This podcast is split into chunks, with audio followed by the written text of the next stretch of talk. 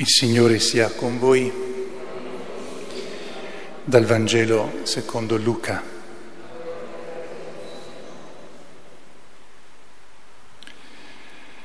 In quel tempo Gesù prese a parlare alle folle del regno di Dio e a guarire quanti avevano bisogno di cure. Il giorno cominciava a declinare e i dodici gli si avvicinarono dicendo congeda la folla perché vada nei villaggi e nelle campagne dei dintorni per alloggiare e trovare cibo. Qui siamo in una zona deserta. Gesù disse loro, voi stessi date loro da mangiare. Ma essi risposero, non abbiamo che cinque pani e due pesci, a meno che non andiamo noi a comprare i viveri per tutta questa gente.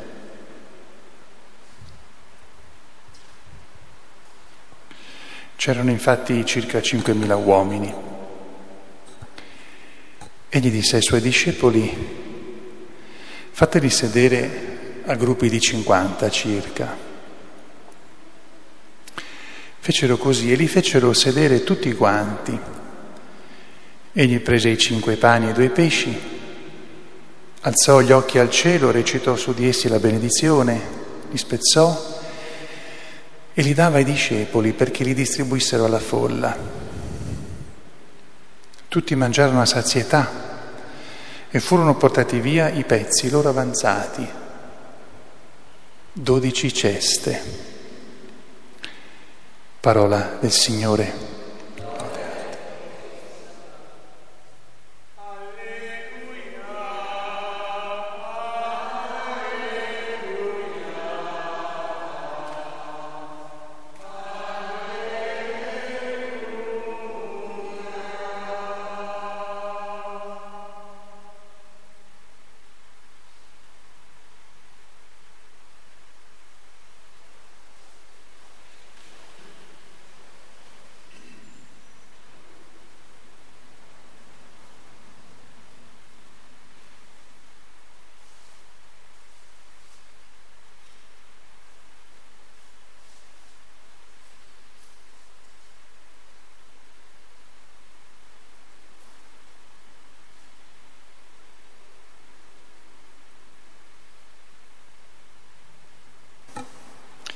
Sia lodato Gesù Cristo. Anzitutto buona solennità del Corpus Domini, poi una comunicazione, che, una condivisione che è, motivo di gioia. Ieri, eh, ieri sera alla messa della sera il nostro Vescovo ha ordinato altri due sacerdoti per la nostra diocesi, Don Davide e Don eh, Nicola. Siamo vicini a loro con la nostra gioia, con la nostra preghiera per questo grande, grande giorno per loro, ma anche grande, grande giorno per la nostra diocesi, diocesi di Trieste. Eh, vorrei continuare, ma non in modo che, in, che, che rimanete come se aveste perso qualcosa, eh, la riflessione che ho fatto ieri sera e mi soffermo sulla seconda lettura L'invito che ormai voi sapete a memoria e che è anche scontato è di leggere tutta la, let- la, la, prima lettera di San Paolo Apostolo ai Corinzi, ma in modo particolare alcuni passi. Qui in questo capitolo San Paolo parla della Eucaristia, di eh, Gesù, Eucaristia, presente veramente con tutto quello che lui è, e come risorto, come Signore, nel pane e nel vino consacrati e anche nella lettera, nella prima lettera San Paolo è molto severo nei confronti di chi si accosta a Gesù Eucaristia con eh, situazioni morali nel proprio intimo particolarmente gravi. Ma perché eh, San Paolo è, è, così severo? Perché c'è un altro passo eh, nella lettera prima di questo, che spiega perché San Paolo nei confronti di, eh, di Gesù Eucaristia, del pane e vino consacrati che divengono Gesù vero, spiega perché c'è questa severità.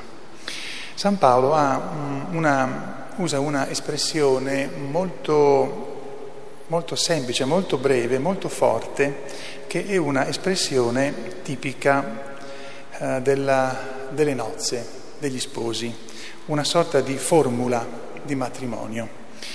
Eh, Gesù dice che, eh, San Paolo dice che il nostro corpo, e quando San Paolo parla del nostro corpo intende il nostro corpo vivente, cioè la nostra persona che vive col suo corpo, perché se non fossimo corporali non saremmo nemmeno visibili, non, non sapremo che eh, se c'è qualcuno, voi potete essere sicuri che io sono vivo perché potete toccarmi e sentirmi. Quindi quando San Paolo parla di corpo, parla sempre di corpo vivente, cioè della, della persona nella sua realtà più concreta, dice che eh, il nostro corpo è per il Cristo Gesù Signore risorto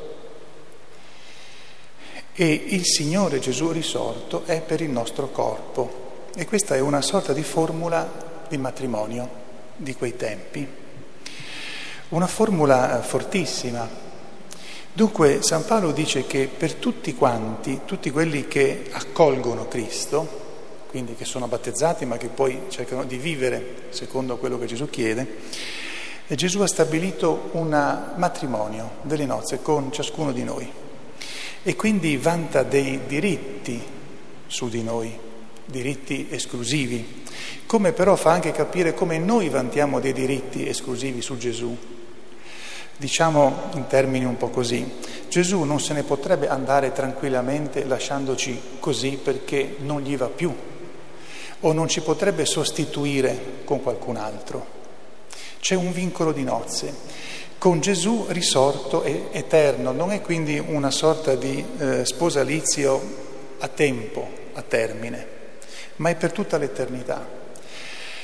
Siamo sposati con Gesù Signore risorto e questo matrimonio lo è, Gesù lo ha vissuto nel suo corpo, in tutta la sua vita, dal, dal momento della incarnazione, poi la passione, la morte, la risurrezione, la ascensione e verrà a, come dire, chiudere questi festeggiamenti quando tornerà a chiudere la storia. Dunque davanti a questo eh, Gesù sposo noi comprendiamo perché San Paolo è severissimo quando parla di Gesù Eucaristia, dicendo che eh, dobbiamo sempre sforzarci di rimanere puri perché siamo eh, legati a questo sposo che non solo è innamorato di noi, ma ci ha salvati dalla morte eterna.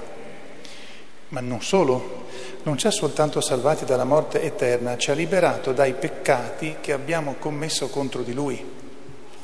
Non mi ha liberato dai peccati che io ho commesso contro di voi per cui dire, eh, eh, potremmo dire che è buono, no, non si preoccupa se io ho fatto peccati contro di voi, ma mi libera dai peccati che ho fatto contro di lui. Non c'è paragone con questa bontà. È uno sposo veramente particolare e che quindi può vantare diritti particolari. Maria Santissima è colei che ha vissuto nel proprio corpo, in un modo unico, queste, queste nozze, questo sposalizio e che quindi sa che cosa vuol dire perdere o trovare Gesù come sposo. A lei vogliamo rivolgerci perché ci aiuti a comprendere questo, questo grande mistero, questa infinita ricchezza di avere Gesù come nostro sposo, di avere dei diritti, cioè su di lui, e che lui ha eh, diritti esclusivi su di noi.